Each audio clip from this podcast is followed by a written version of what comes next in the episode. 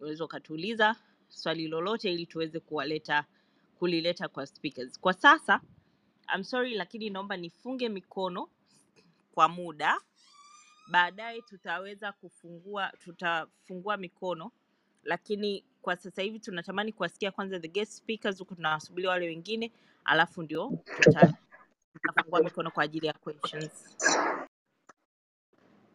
Da- Dada Aika, So dada Aika karibuni nilikuwa naomba nilikuwa naomba nimkaribishe mzee Sultani pia, naona amepanda. Muda mrefu nilikuwa nimemtumia invite apande na sasa hivi naona amepanda, na yeye pia ni mbobezi wa historia hii ambayo tunaizungumzia hapa leo. Asante. Okay, Benito. Sultan, naomba unisaidie kuzima mic kidogo. So thank you everyone na karibuni tena. Benito, sorry nilikuwa ah, okay. Kaka Hilmi karibu. Eh, asante. Eh, eh, Samahani, kimsingi eh, historia ya Zanzibar eh, imekuwa ime, imefunikwa tuseme, sijui ni, ni, ni baibui ama ni pazia, haikuwa haikuwa imepewa fursa uh, ielezwe ile katika katika msingi ule kwa yale hasa yaliyotokea au au nini hasa kili- kilitokea, na moja ya ushahidi wa hayo uh, leo tu wakati na, uh, naamka hapa na naangalia kwenye ukuta wa kaka yangu Mohamed eh, kuna kuna ndugu yetu mmoja anaitwa anaitwa Mohamed Ali. Anasema ye maisha yake yote alikuwa akiamini historia fulani, lakini jana baada ya kwenda eh, eh, kule nyumbani Unguja Zanzibar, Ngome Kongwe, kuna kuna mtafiti na, na mwanahistoria wa muda mrefu eh, Riyadh Busaidi ame, ameeleza mambo yeye mwenyewe huyo mtu hivyo alivyoamini kwa miaka yote, na ni mtu mzima ambaye ana, ana zaidi ya miaka arobaini anasema ndio kwa mara ya kwanza ameenda kuya, kuya, kuyaona na kuyajua mambo ambayo hakupata kuyasikia. Hii ina, inatupa picha kwamba historia ya Zanzibar e, imekuwa ikielezwa kwa, kwa, kwa mirengo na kumekuwa kuna kuna zile tofauti za kutengenezwa. Nitapenda niseme kwa uchache, kwa mfano hichi ambacho kimekuwa kimeitwa eh, kwamba watu wa, wa, wa, wa, wa, wa nchi fulani au wa, wanatoka bara fulani wamekuja kwenye nchi zetu alafu wamechukua mali zetu. Nitapenda nieleze kwa ufupi sana eh, labda nini asili ya watu wa, waliotoka Omani eh, kuja Zanzibar. Ni kwamba walitoka Oman, kwa sababu watu wengi walikuwa hili hawalifahamu. Wao wanasema nchi ilikuwa inamilikiwa na Oman kwa sababu Oman ni nchi tajiri. Bahati mbaya ni kwamba watu hata hawajui kwamba Oman ilikuwa ni nchi fukara na imekuja kunyanyuka miaka ya sabini, wakati Zanzibar ni nchi iliyoendelea kwa karne nyingi nyuma.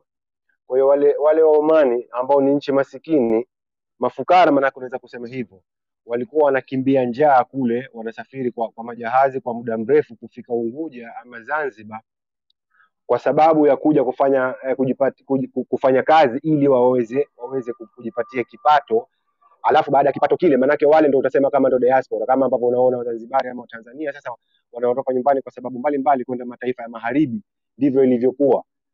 Maanake walikuwa wanachangishana pesa kumtoa mtu mmoja au wawili kwenye familia, kwamba bwana, nendeni Oman, eh, nendeni Zanzibar. Kwa hiyo ilikuwa hivyo, walikuwa wanakuja wanalima, walikuwa wanafanya kazi ngumu za ma, ma, mambo ya karafuu na nyingine, na wengine walikuwa ni maskini walikuwa ni vinyozi tu, na vinyozi ambao hawana manake hata hata ile tuseme nini tunaita siku hizi frame duka, yani hawana, ni kwamba alikuwa ananyoa tu eh, kienyeji, ameweka pahali stuli, ndio hapo yeye ndio ndio saluni yake, ndio baba shop yake. Walikuwa ni watu wa aina hiyo. Sasa watu wale wame, wame, wameweza ku- ku- kudunduliza fedha zile, wakajinyanyua kiuchumi katika hali kama hiyo ambao wapo kwa karne nyingi, baadaye wakaja waka- wakafahamika kama ni kwao. Kwa mfano a- watu walikuwa wanatuambia kwamba Jemshid hakupata kwa Mzanzibari, si Mzanzibari.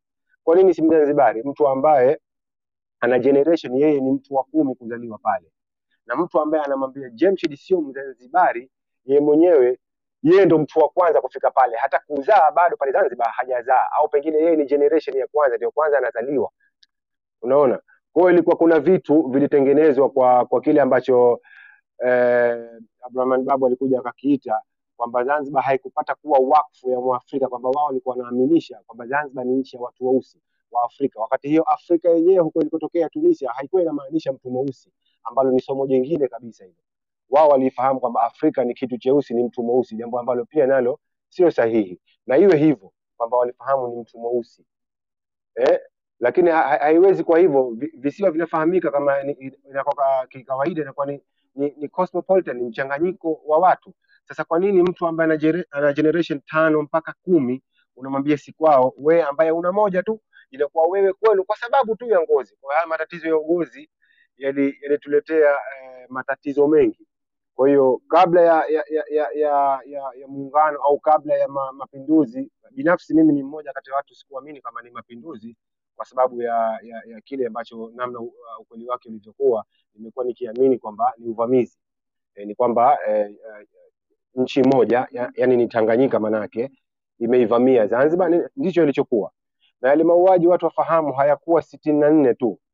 E, Juni sitini na moja wali- walikufa watu kwenye uchaguzi na zilifanyika vurugu. Na, na walihusika watu hao hao ni watu hao hao ilikuwa ni, ni, ni kundi la watu lilitoka Tanganyika kuja Zanzibar wakafanya yale yale kwa ni mambo yaliyotengenezwa ya, ya ugozi ambayo bahati mbaya kakaangu Mohamed amesema kwamba hawakutaka kukoma kwamba ifike mahali alau wakome kama walifanya wameshafanya na iwe basi kama mtu ku- ku- kujipongeza ajipongeze ndani ya nafsi kama kujuta ajute ndani ya nafsi lakini yanaendelezwa eh, manake yanaendelezwa kama nyinyi ilikuwa haja ni kuwaondosha watu fulani, wameshaondoka, hawana mamlaka tena, mamlaka ni yenu. Sasa kwa nini munaendeleza haya mambo? Kwa hiyo tuna, tuna, tuna tatizo hilo ambalo limekuwa la, la, la muda mrefu. Ukija kabla ya sitini na tatu alipokuja akafariki e, Said Khalifa ambaye ni mfalme alikuwa muda mrefu Zanzibar. Uki, ukisoma historia utaambiwa alipofariki yeye nchi nzima manake ilijinamia kama ambavyo tumekuja tume, tume, tumeona eh, alipokuja akafariki Maalim Seif. Kwa hiyo manake kama ingelikuwa ni kiongozi muovu ambaye anapendelea tabaka fulani, sidhani kama tungelikuja ku, kuonyeshwa picha na, na wanahistoria ambao wengine sio Waarabu, hawana nasabu za Kiarabu. Ni hivyo kama wanavyoamini watu kwamba ni, ni, ni, Waafrika, ni weusi kabisa wanasema ilikuwa ni nchi iliyojinamia wakati wa kifo chake, kama sikosei, ilikuwa ni hamsini na saba. Kwa hiyo kuna mambo mingi uh, imeikumba Zanzibar na anaendelea kuikumba kwa sababu zile zile, kwa sababu zile zile. Maanake alau tufike mahali watu waseme sasa basi yalifanywa haya tu, tujifunze, lakini ukweli haupo hivyo. Kwa hiyo kile ambacho kwa kinasema kwamba ilikuwa kuna, kuna matabaka tabaka, mimi nitasema lipo na, na, na lipi tabaka lilokuwepo? Tabaka la, la kikabila, tabaka la kikabila kwamba labda kuna kuna jamii, kwa sababu hao Waarabu wenyewe Waarabu hao Waarabu kabisa si weupe, wana matabaka yao kwa mujibu wa makabila yao huyu yeye anaitwa miskiri, huyu anaitwa mugheri, yule anaitwa nani, na wana taratibu zao, na si kwamba wana maingiliano sana. wana maingiliano ile ya kiudugu, kiubinadamu, kwa sababu eh, kwa, kwa, kwa muda mrefu au mpaka hivi sasa Zanzibar imekuwa ni zaidi ya asilimia tisini na tisa ni Waislamu, ni wale kwa ni watu ambao wana tamaduni moja. Kwa hiyo kukosana baadhi ya mambo, huwezi ukasema sababu ya kuyaondosha mambo haya ukaue eh, uka, ukaue manake maelfu ya watu. Na, nafikiri hii ha, haikuwa sahihi. Kwa hiyo tofauti za kibinadamu zipo. Kwa mfano kama hivi sasa hivi wao ndo wapo wamekamata nchi tokea hiyo sitini na nne mpaka leo, wao wenyewe watawala ndo wanazitengeneza hizo tofauti, si kwamba wao wajaribu kuunganisha.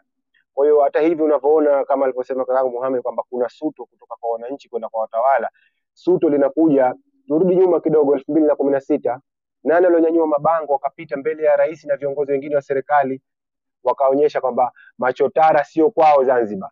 Sasa katika hao machotara walioambiwa sio kwao Zanzibar, Zanzibar ni nchi ya Waafrika, mmoja ni Gurna, mmoja ni huyu Profesa Abdulrazak Gurna, huyu ni chotara.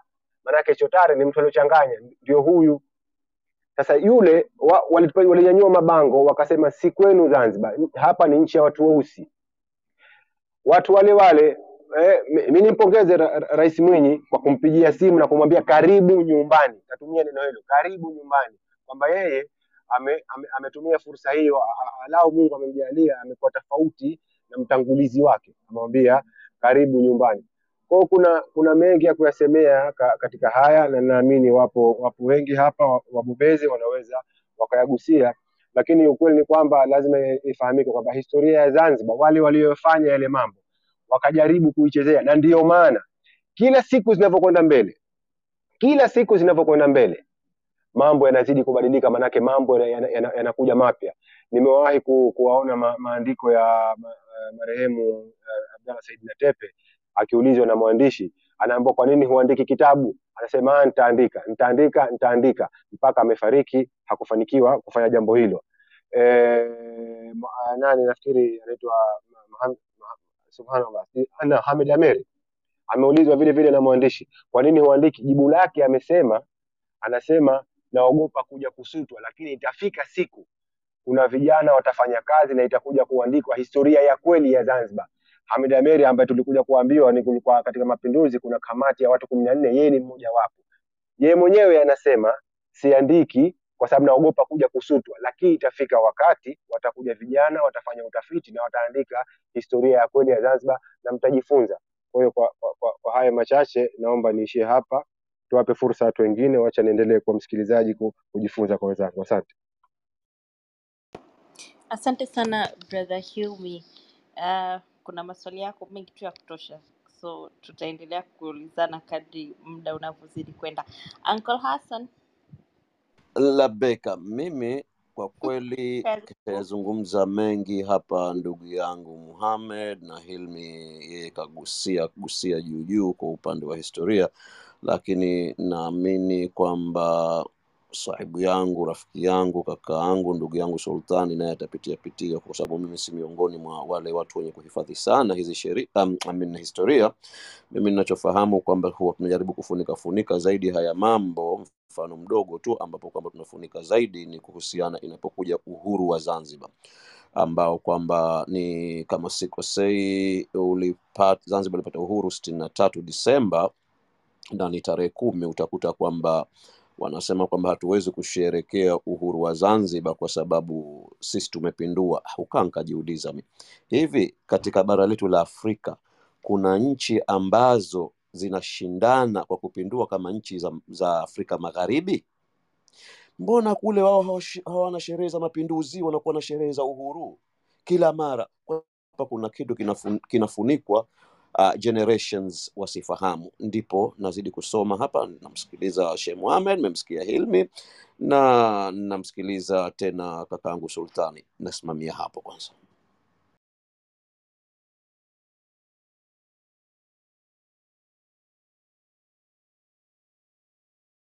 Asante sana Uncle Hassan. Asante sana Uncle Hassan. ah, sijakuona kaka Mea- measi upo Uncle Hassan, nipo kujifunza hekima zako Uncle. Mm, haya basi ah, mimi na mimi nitafurahi nikikusikia na wewe unatia neno kidogo tuendelee Asante sana As, Uncle, Sa- asante sana Uncle Hassan. Uh, aliyekuwa anafuata ni, ni Muhammad. Karibu, karibu Rajab. tupo tupo- ah, okay maana tupo mpaka useme Mohamed Rajab Mohamed Ghassani kwa hivyo ni Rajab sawa asante Rajab endelea Mohamed Rajab ila kaka Measi, kama hutojali, nilikuwa nataka nimwombe mzee Sultani kwanza aongee, alafu ndo turudi kwa Mohamed Rajab. Endelea Benito, endelea Benito.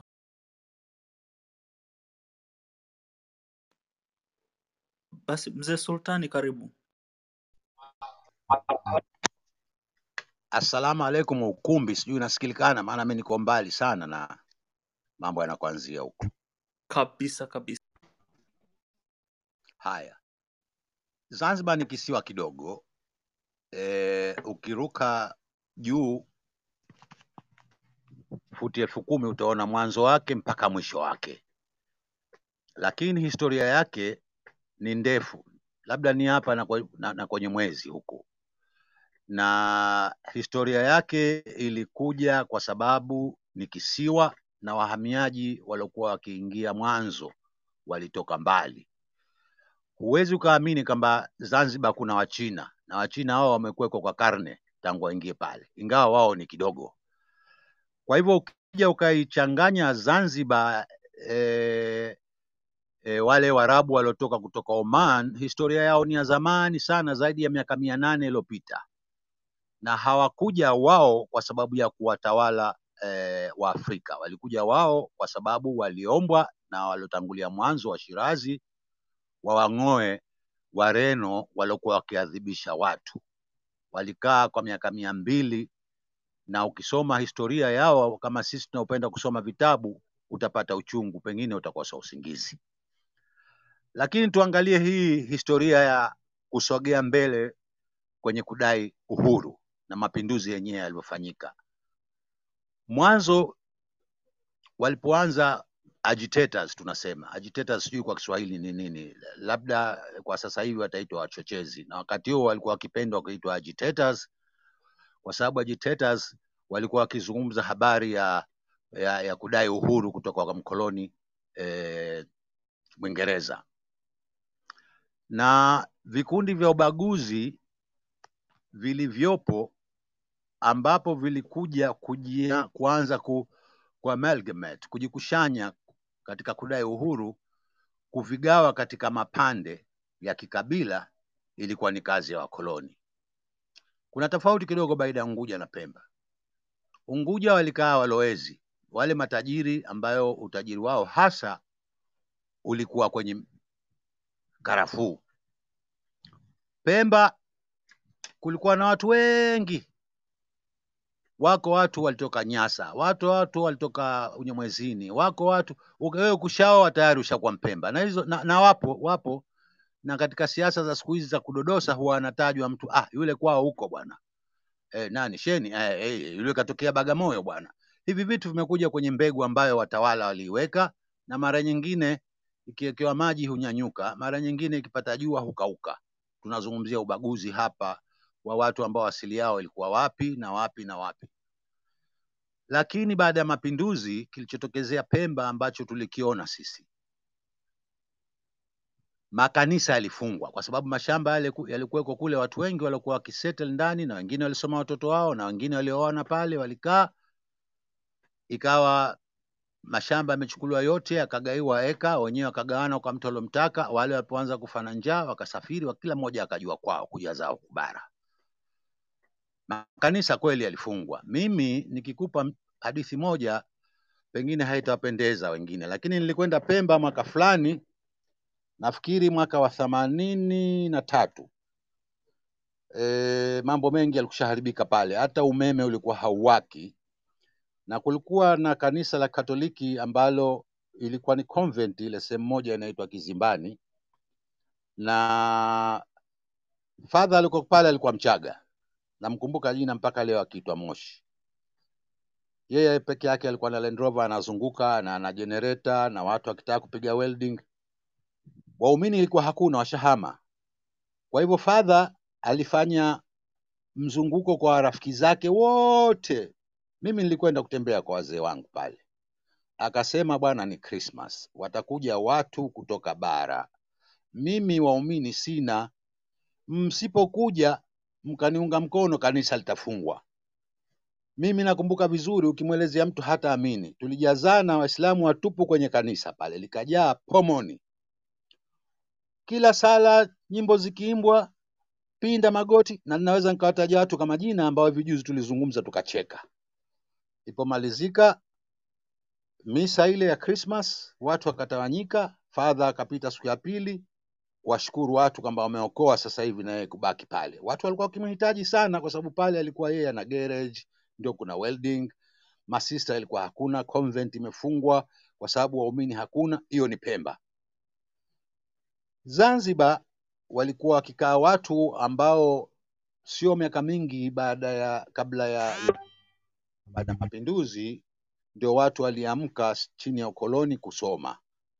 Kwa hivyo mwanzo, hata ukisoma katika Makerere College batch, batch ya mwanzo iliingia sana, alikuweko eh, babake mdogo huyu Profesa Guru, na nitakuja kulizungumza baadaye kidogo, kwa sababu ni mtu ambaye kidogo kiukoo nazijua habari zake. Sasa basi, ilipokwenda mbele population ya Zanzibar wakati wa mapinduzi ilikuwa hawazidi watu laki tatu nusu, na uchaguzi wa mwisho uliofanyika mwaka wa sitini na tatu wapiga kura wote walikuwa laki moja usitini ushei.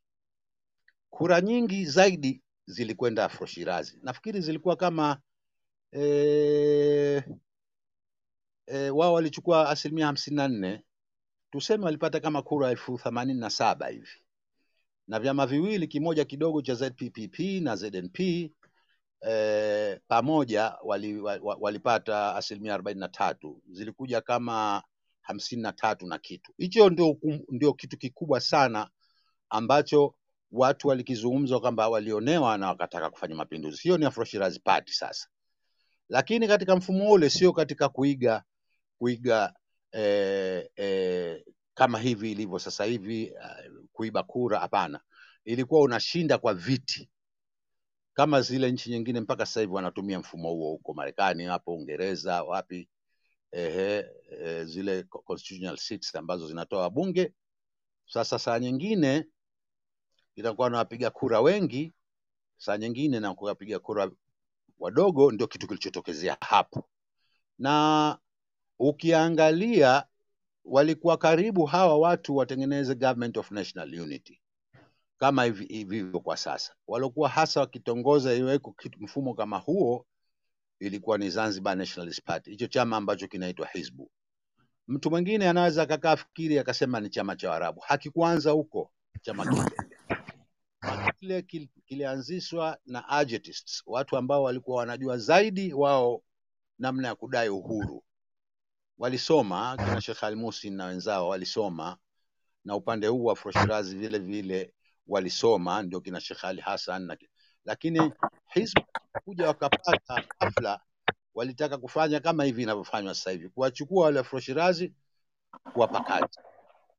Sheikh Ali Hassan waende zake wa balozi Misri mwanzo kabisa kule, na wengine majina ambayo nayasahau, wale watu wakaona sasa hivi tutakwisha, bora tufanye mengine sasa. Maarifa yaliokuja ni kufanya fujo, sio kufanya mapinduzi.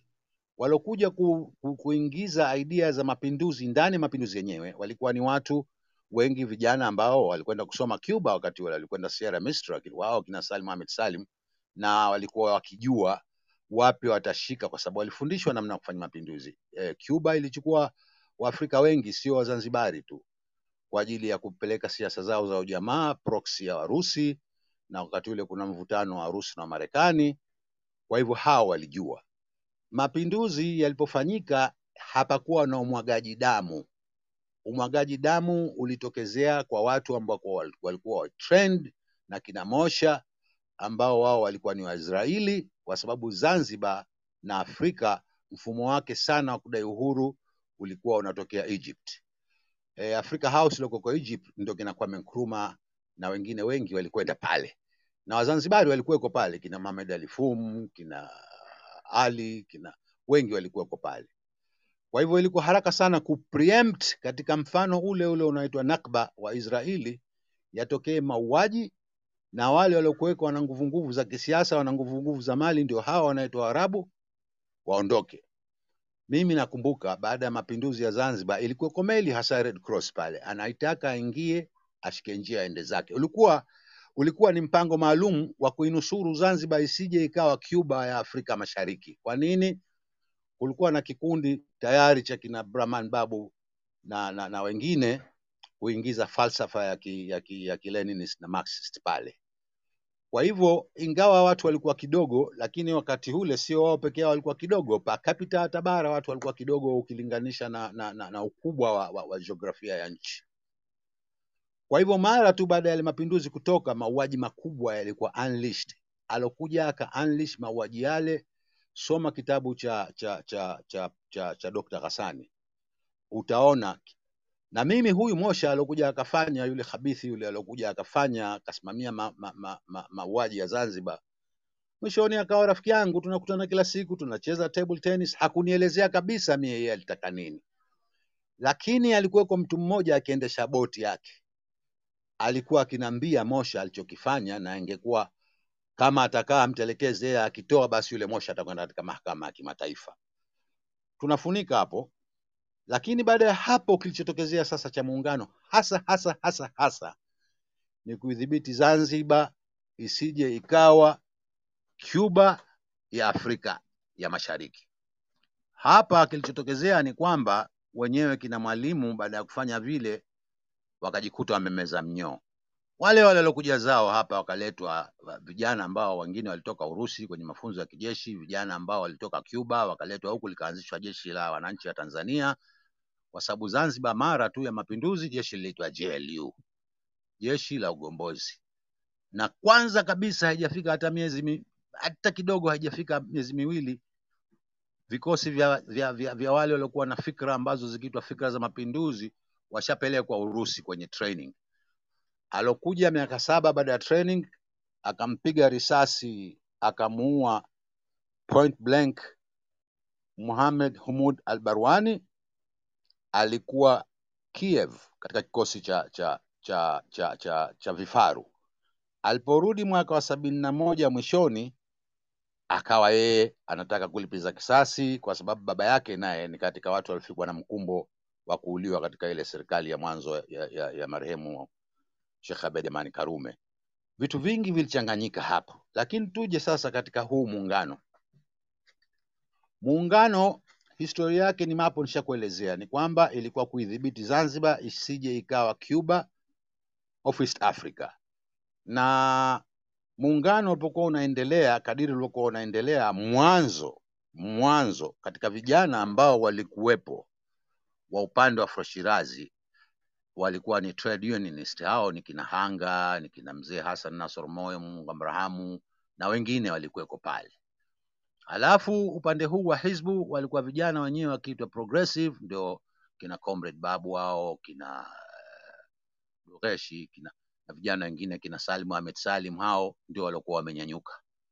Zanzibar haikuwa kwamba iko juu sana kielimu, lakini administration yake ilikuwa nzuri katika kutoa elimu na kufanya mambo mengine, kwa sababu kwanza ilikuwa ni nchi ndogo na ilikuwa na uwezo, ilikuwa na mpaka mapinduzi yanatokezea katika katika katika uh, uh, kasha la, la, la pesa za, za Zanzibar zilikuwa zikizidi zaidi ya dola milioni ishirini. Hizo ni pesa nyingi sana kwa population ile iliyokuwekwa, na ukisoma mbele katika vitabu vya, vya kero za muungano eh, madeni yalikuwa yanadaiwa serikali ya muungano ikiitwa ile tume ya Shelukindo kufuatilia, utaona zile pesa nyingi sana wakati ule Sheikh Abdul Jumbe yupo, zilitolewa katika matumizi ya muungano. Ah, tuseme hiyo ni historia. Sasa tuje katika vyama vya siasa vya vya vyama vingi baada ya manake Sheikh Karume alisema vyama vya siasa vyama vingi vitatokeza na demokrasia baada ya miaka hamsini. E, kwa bahati mbaya au nzuri vilianza baada ya e, itakuwa miaka arobaini ndio vilianza, na vilipokuwa vimeanza ule upinzani ulikuweko kule katika mpango ule ule wa siasa zilizokuweko kabla ya mapinduzi. Kwa nini? Kwa sababu watu waliokuja wakafanya mapinduzi baadaye walitaka wawe wao wao peke yao, na maadui wakatengenezwa ni wale watu waliokuweko pale, watu waliokuwa wakipingana katika kura. Na haikuwa hivyo tu, ilikuwa zinatakiwa mali zao, walikuwa wanatakiwa watoto wao wazuri weupe. Vitu vingi vilitokezea ambavyo vilikuwa vya ukandamizaji, hata ukivieleza havipo na upande ule ulipokwisha ukaja upande wenyewe, manake siku zote ukila wewe e, Nyerere kasema damu ya binadamu e, nyama ya binadamu utataka tena ule nyama ya binadamu. Ikawa sasa imegeuka kule kwao, kule kwake ilipogeuka, wakaanza sasa kuchinjwa wengine. Hao sasa walikuwa mawaziri wake wa serikali ile ya mwanzo kabisa, kina Abdallah Kasim Anga, kina Uthman Sharifu, kina Twala, kina walikuwa maskini wengine wakiitwa kina Majura wakaingia humo ndani, kina Jimiringo wakaingia humo ndani, wengi walikatwa katwa, na mambo yale yalikuwa hayapendezi huku, kwa sababu yalikuwa yaki, yaki, ni aibu ilikuwa ehe, hao kina Mwalimu Nyerere walikuwa wanataka watumie siasa katika vitu vyao, lakini kule ilikuwa mabavu kule yalikuwa yakitumika. Kwa hivyo kwenda mbele ikawa kuunganisha vyama mwaka wa sabini na saba ni kitu rahisi kwa upande wa Zanzibar kila mmoja alikuwa akiogopa security yake. Kama hii miaka mitano iliyopita hii watu walikuwa wakipa, wanapata vyeo lakini mtu hajiamini anaogopa. Haikuwa haikufika katika kiwango kile kilichotokezea kule sitini na nne mpaka sabini na mbili na kitu ambacho Sheikh Abu Jumbe marehemu alikifanya vizuri alipokuja yeye kuchukua madaraka, wale wote walikuwa involved na kuvunja haki za binadamu na mambo mengine, akaweka pembeni akachukua cream core ya wawili watatu waliokuwa wamebaki pale, kwa sababu na yeye alikuwa anataka pro protection yake katika eh, siasa zake na cheo. Sasa Hilmi alizungumza hapa na Sheikh Hassani, wengi wanazungumzia habari ya mtu kukaa akabaguliwa kwa ajili ya rangi yake. Katika mwanzo wa ustaarabu wa Zanzibar ulipoingia e, walokuja kupigana wakawatoa e, Wareno mwanzo hiyo miaka mia nane elfu iliyopita huko, haukuwa utawala sasa hivi wa Oman. Wale walikuwa ni maimamu na walikuwa wakichaguliwa kwa kura kule, na hawakuja hapa kwa sababu ya kuvamia, hapana. Walikuja hapa kwa sababu ya kumtoa Mreno. Walikuwa nazo nguvu, lakini hawakuja pahala popote wakatawala Afrika. Wao walikuja kumtoa Mreno Afrika Mashariki. Walowahi kuingia hapa wakaoana vizazi kwa vizazi, mabaki yake ndio hao kina Hasani na kina Hilmi na mie mwenyewe na wengine waliokuweko, na ni watu ambao hawapendi ubaguzi hao, unaona wote kina Hasani na nini. Lakini sasa wanasiasa wanapenda Utumwa ni kitu cha aibu sana, na hakuna mtu ambaye katika makabila unayoona ya wazungu, ya Waarabu, ya Wahindi hakufanywa mtumwa. Wote hao walifanywa walifanywa watumwa.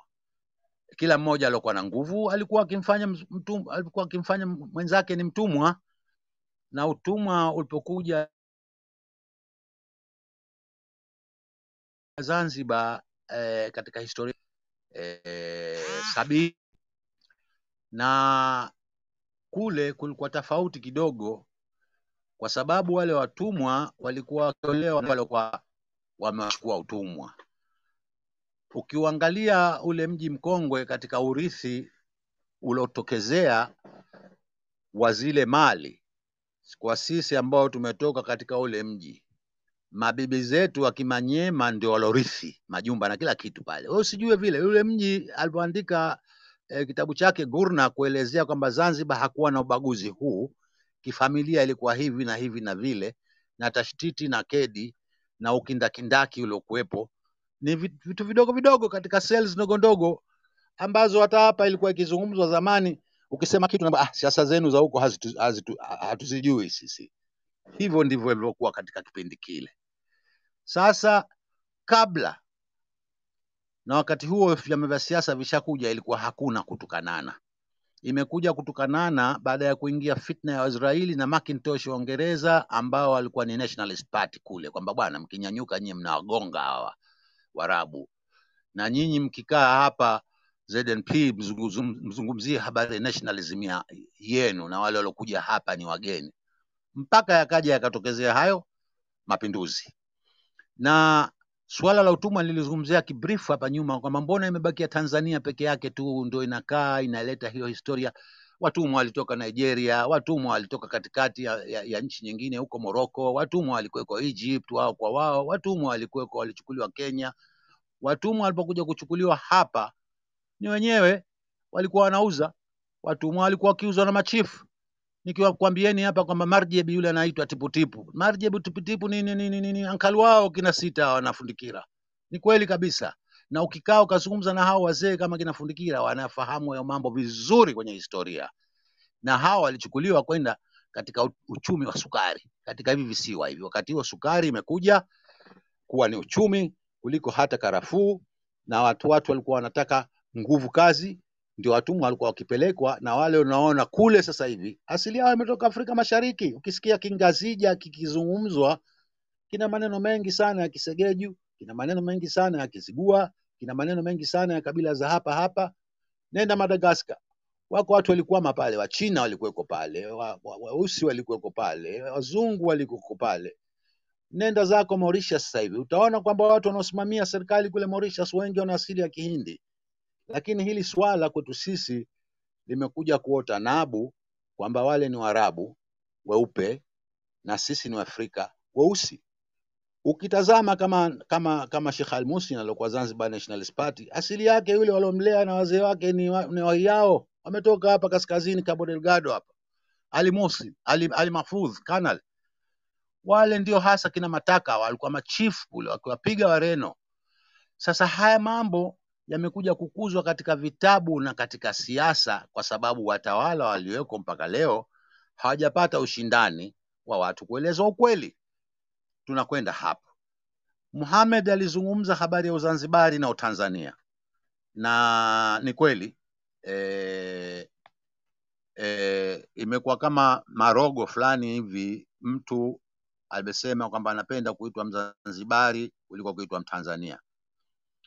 ukisoma sasa hivi katika mambo mengi ya, ya kusoma ya vichekesho na, na, na, na, na, na tashtiti, kuna watu mpaka leo weupe hawataki kuitwa kuitwa Wazimbabwe, wanataka kuitwa Rhodesia kwa sababu moja tu, kwa sababu ile Zimbabwe yenyewe imemong'onyoka mpaka imekuwa kama kiatu cha, cha, cha makbadhi kilichoingia kwenye maji, kiasi mtu anaona akisema mimi asili yangu ni Zimbabwe, basi ataonekana kwamba yeye ni sehemu ya sehemu moja duni kabisa duniani. Wanajiita Barodesha wale, na wana, wana, wana mawebsite yao, na wengi washakufa kufa ni wazee na watoto wako pale.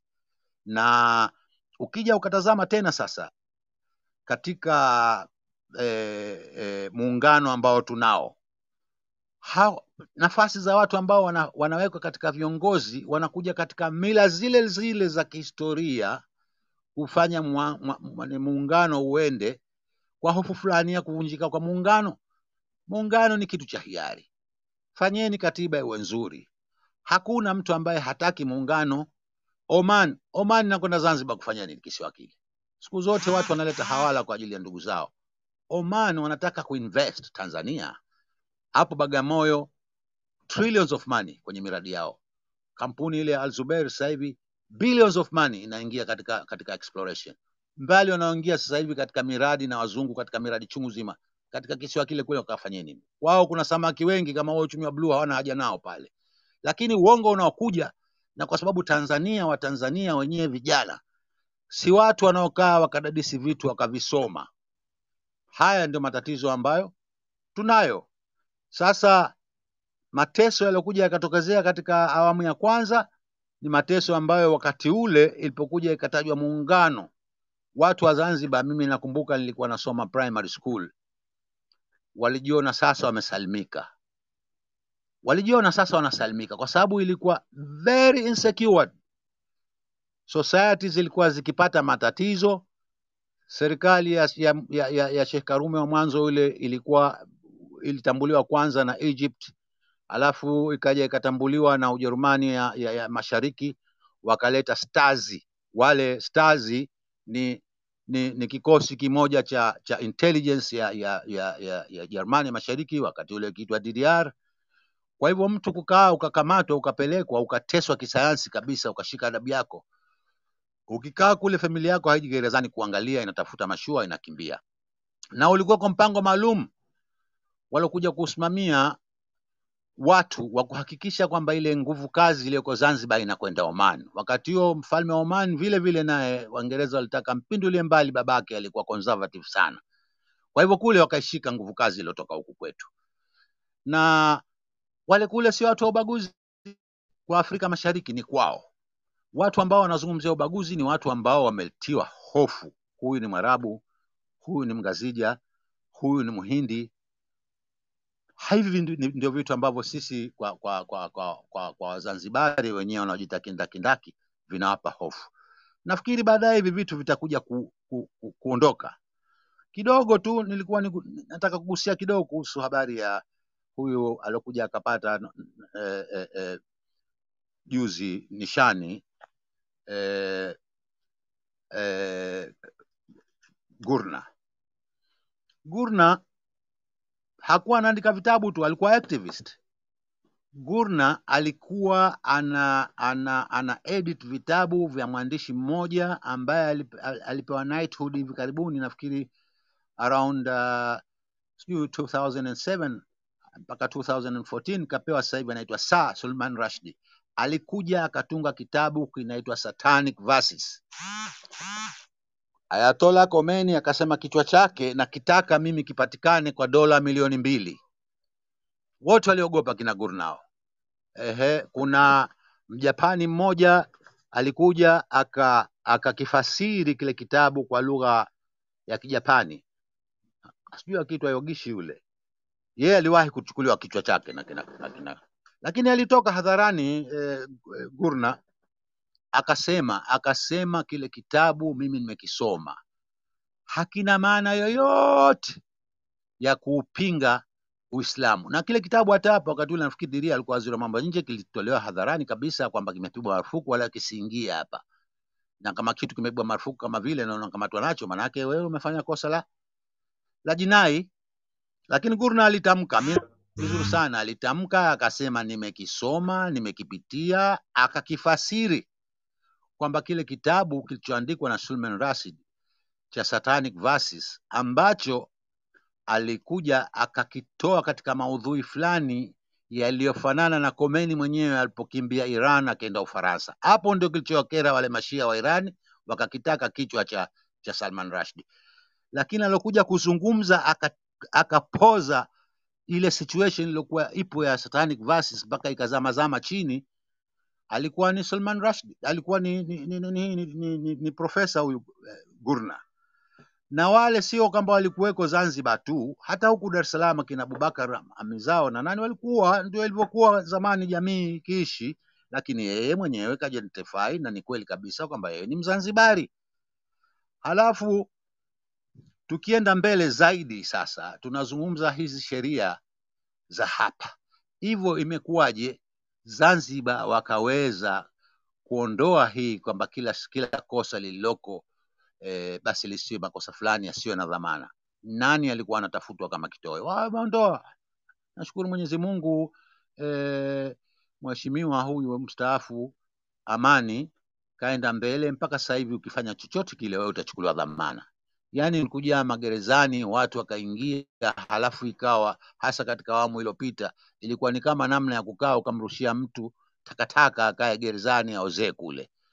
Hilo ndio suala ambalo linakwenda hapa mbele la kuliangalia vizuri. Demokrasia ikipatikana, inatakiwa katiba iliyokuwa nzuri, inatakiwa watu katika nchi wawe na furaha, inatakiwa amani na utulivu uwe wa kweli,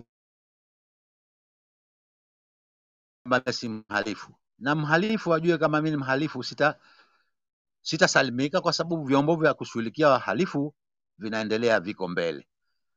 E, nipende tu kushukuru kwamba katika baraza leo tunaye mtu maarufu kama Mohamed Al Ghassani, wengine maactivist wengine hapa ambao siku zote kina Benito hapa aikawa huwa nakutana nao na mimi nikawa msikilizaji. Tuendelee namna hii katika kupashana habari za kihistoria na habari za maendeleo. Asanteni kwa mchana wa leo.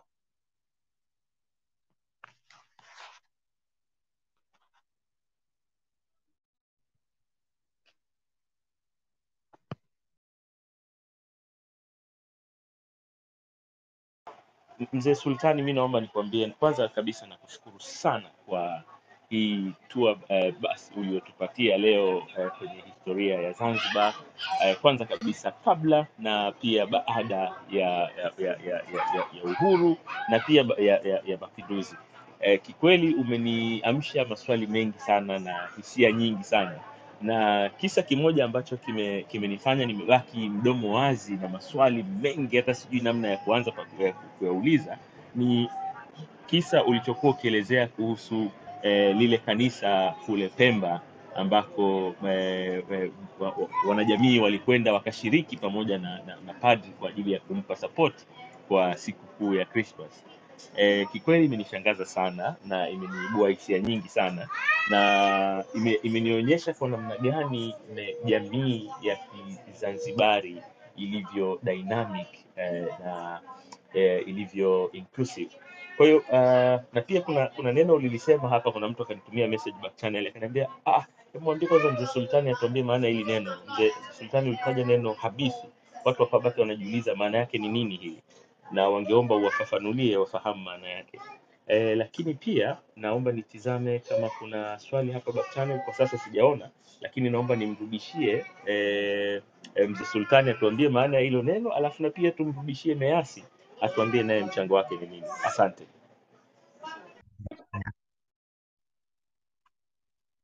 Habithi maanake ni mtundu, na sisi makwetu kuna, man, kuna maneno ambayo kwa wazee wetu wote ni neno la Kizanzibari. Habithi maanaake ni noti, ni mtundu. Wale watundu wanakubuhi mtoto ambaye anaweza akaja hata akaunguza nyumba ni mahabithi. Asante sana, basi tumekufahamu, maana sisi wengine wa bara maana Kiswahili hichi kinatupiga chenga sana. Kwa hiyo yanapotumika maneno mageni kama haya, huwa tunabaki tunapatwa na bungwazi. Nakushukuru sana kaka Measi, nakurudishia mic tafadhali.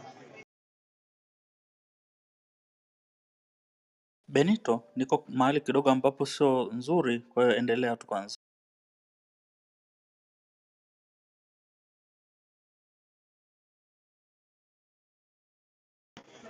Okay, okay kaka Measi, hakuna shaka, nakushukuru. Uh, basi naomba nimkaribishe tena, naomba tena nimkaribishe uncle na yeye aongezee kwenye perspective aliyozungumza mzee Sultani.